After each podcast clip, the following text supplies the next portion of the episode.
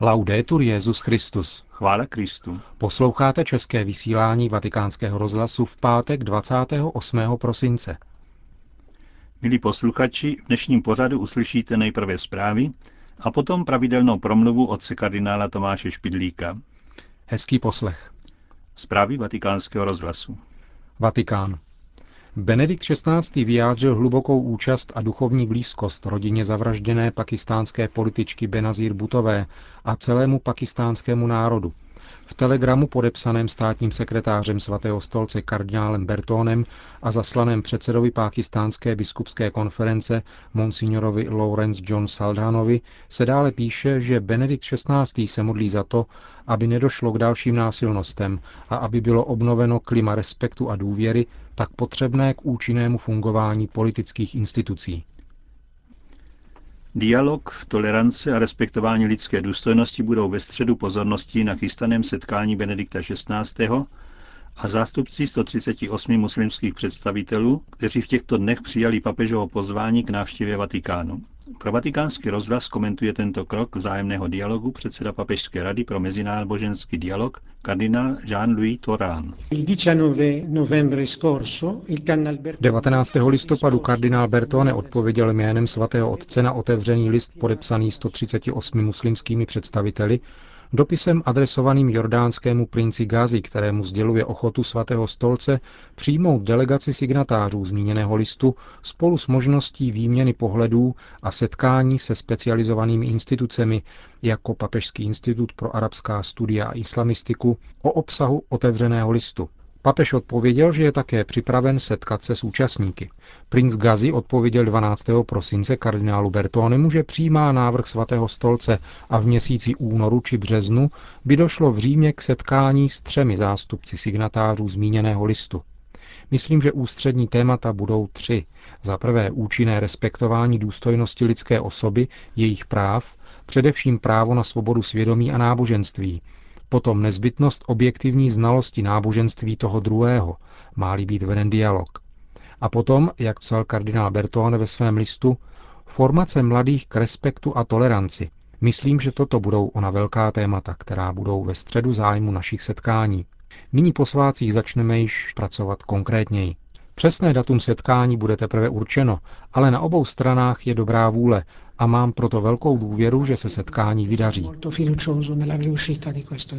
Říká kardinál Torán k chystanému setkání muslimských představitelů s Benediktem XVI. v Římě. Mezi vánočními a novoročními přáními, které dostává každoročně svatý otec, nechyběly letos ani pozdravy od stoupenců islámu. Jedním z nich byl iránský prezident Mahmud Ahmadinejad, i přes nezřídka kontroverzní výpovědi tohoto politika na tom není nic udivujícího, neboť je známo, že Korán, přestože Ježíši upírá titul syna božího, nazývá jej prorokem. O obsahu listu iránského prezidenta informuje iránská agentura IRNA. Ahmadinejad v něm poukazuje na to, že svět dnes potřebuje především sdělení božích proroků a nazývá Ježíše zvěstovatelem lásky, přátelství, spravedlnosti a duchovních hodnot – a přeje, aby křesťanský nový rok přinesl mezinárodnímu společenství pokoj založený na spravedlnosti, aby byl zastaven útisk, násilí a diskriminace a byla ctěna práva národů. Irák. Kardinál Emanuel III. Deli vyjádřil v rozhovoru pro agenturu Reuters naději, že obyvatele této země se budou moci jednou těšit z náboženské svobody. Jde totiž o právo každého člověka, zdůraznil chaldejský patriarcha, který mimo jiné apeloval na propuštění bývalého vicepremiéra Iráku Tareka Azize, protože mu dosud nikdo neprokázal žádnou vinu. Tento politik je stále zadržovaný americkými ozbrojenými silami, ale nebyl dosud postaven před soud. To, že byl tento katolík chaldejského ritu postaven tak, do tak vysokého úřadu ve vládě Sadama Husajna, mělo čistě propagandistický význam, poněvadž režim tak chtěl dokazovat svou náboženskou toleranci. Taktéž příbuzní tohoto politika několikrát žádali o propuštění. Tarek Aziz, řekl kardinál Emanuel III. Delí agentuře Reuters, dlouhá léta pracoval pro Irák a jsem přesvědčen, že i nadále touží po jeho blahu. Stejně třeba propustit i další vězněné Iráčány, kteří byli uvězněni bezdůvodně Kardinál Deli vyjádřil také naději na návrat křesťanských utečenců. Upozornil na to, že k odchodu z Iráku byli přinuceni nejenom křesťané, ale ještě mnohem větší počet muslimů. Podle údajů, které zveřejnila nejnovější zpráva amerického státního departmentu, o náboženské svobodě ve světě jsou nyní v Iráku ze 27 milionů obyvatel asi 3% křesťanů, čili méně než milion. Podle sčítání lidu z roku 1987 jich tam bylo skoro milion a půl. Optimismus chaldeského patriarchy, pokud jde o budoucí osud křesťanů, vyplývá, jak řekl, také z určitého zlepšení bezpečnosti v Iráku. Přestože nadále dochází k atentátům, zúčastnilo se letošních vánočních bohoslužeb mnohem více lidí než v minulých letech. Na bohoslužbách, kterým předsedal kardinál Deli, byli přítomní také stoupenci islámu, a to jak šíité, tak i sunité. Konec zpráv. Následuje homilie otce kardinála Tomáše Špidlíka ke svátku svaté rodiny. Žatelce vypravuje, že už není v církvi sedm svátostí, ale jenom šest. Mají prý na tom zásluhu politici, kteří se tak horvě snaží o to, aby odstranili všechny tradiční zákony k ochraně křesťanského manželství, že prý i sama církev hodlá ustoupit.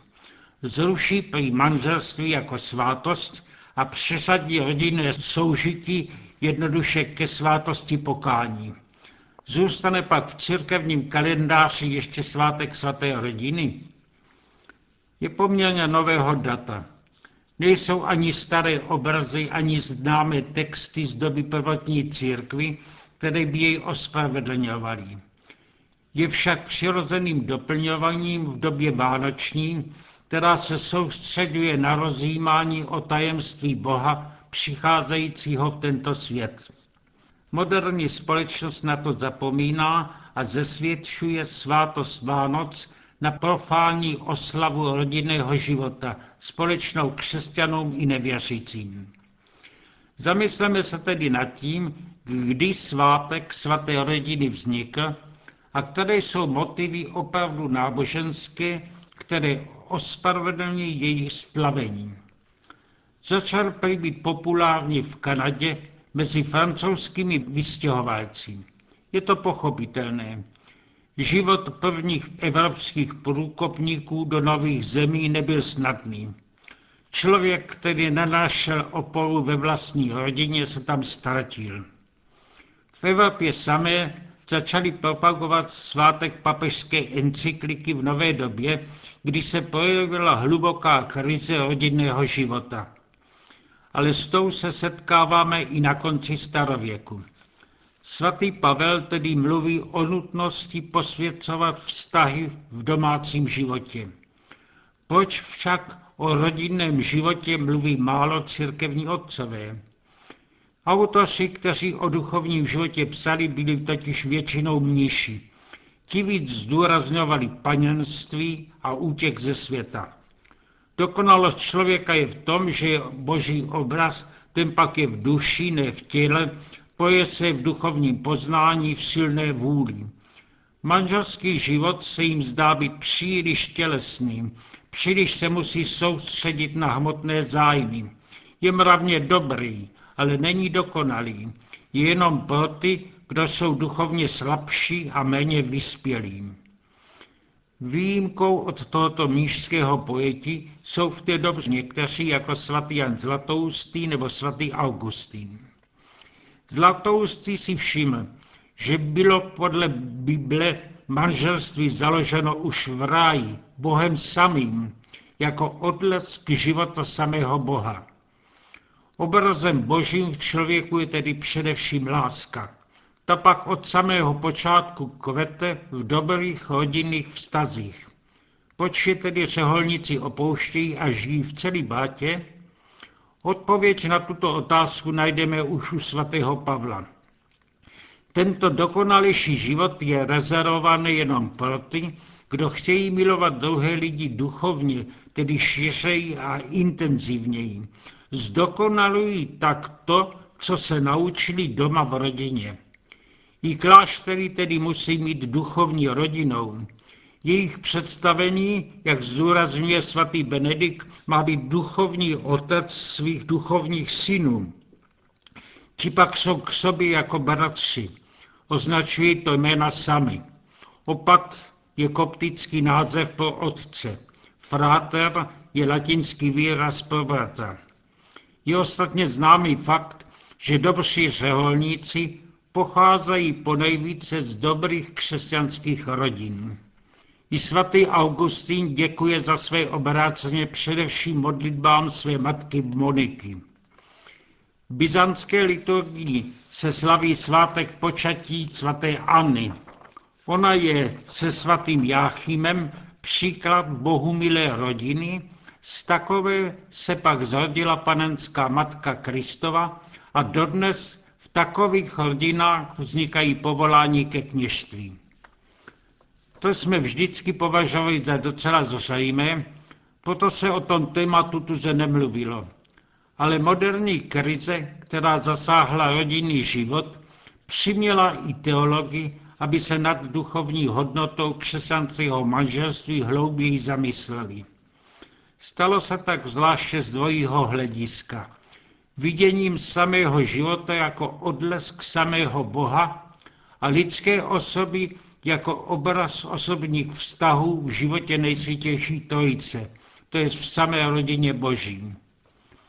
Bůh, o kterém mluví řečtí filozofové, je vrcholná idea krásy a dobra, proto ji napodobíme především čistým a vznešeným myšlením. Bible mluví o Bohu z jiného hlediska. Má přívlastek živý. To, čemu se klanějí pohané, jsou mrtvé modly, mají oči a nevidí, ústa a nemluví, ruce a nepracují. Proto také umírají jejich ctitelé. Biblický Bůh je naopak dárce života, a to nejen života v čase, ale i života věčného. Vždyť Kristus přišel, aby dal život ve větší hojnosti, než jaké znali do posud. Z toho však plyne i hluboký důsledek. Je-li člověk boží obraz, je i on povolán k tomu, aby dával život a život chránil. Smrt je následek hříchu, zapření Boha. Po vyhnáním z ráje se pojevuje v Kainovi jako vražda vlastního bratra, největší hřích v lidském soužití. Pius XII. se k tomuto tématu často vracel a ve svých prorockých viděních poukazoval na to, jak jsou obrovské katastrofy válek a koncentračních táborů následkem otupilosti k tajemství života a k vraždám nevinných, zvláště dětí. Středověcí malíři znázorňovali peklo jako propast, v jehož nejhlubším pásmu je Kain a Jidáš, vrah a sluha vrahům. Ve Florenském muzeu rukopisů je list, kde je toto nejspodnější místo připraveno matce, která zabila vlastní dítě. Dárkyně života ubila dítěti i sobě život. Všichni pozorujeme, jak je tragická neústa k životu v dnešním světě. Ten úpadek ovšem začíná v rodině, kde se projeví neústa k životu a tam ji projeví právě ti, kdo jej podle vůle Boží mají dávat. Druhý vatikánský sněm ovšem upozorňuje rodiče, aby si lépe uvědomili, že přivádějí na svět nejenom své vlastní děti, ale i děti boží, které jim nebeský Otec svěřuje. Kromě těchto dogmatických důvodů nás k obnovení a posvěcení rodinného života vedou i důvody moderní personalistické psychologie. Jako osoba člověk roste ve styku lásky s druhými. Nejdůležitější jsou z tohoto hlediska první vztahy v rodině. Duchovně mrzačí děti ty rodiče, které je o tyto vztahy připravují. Jak si to pak odpoví před Bohem?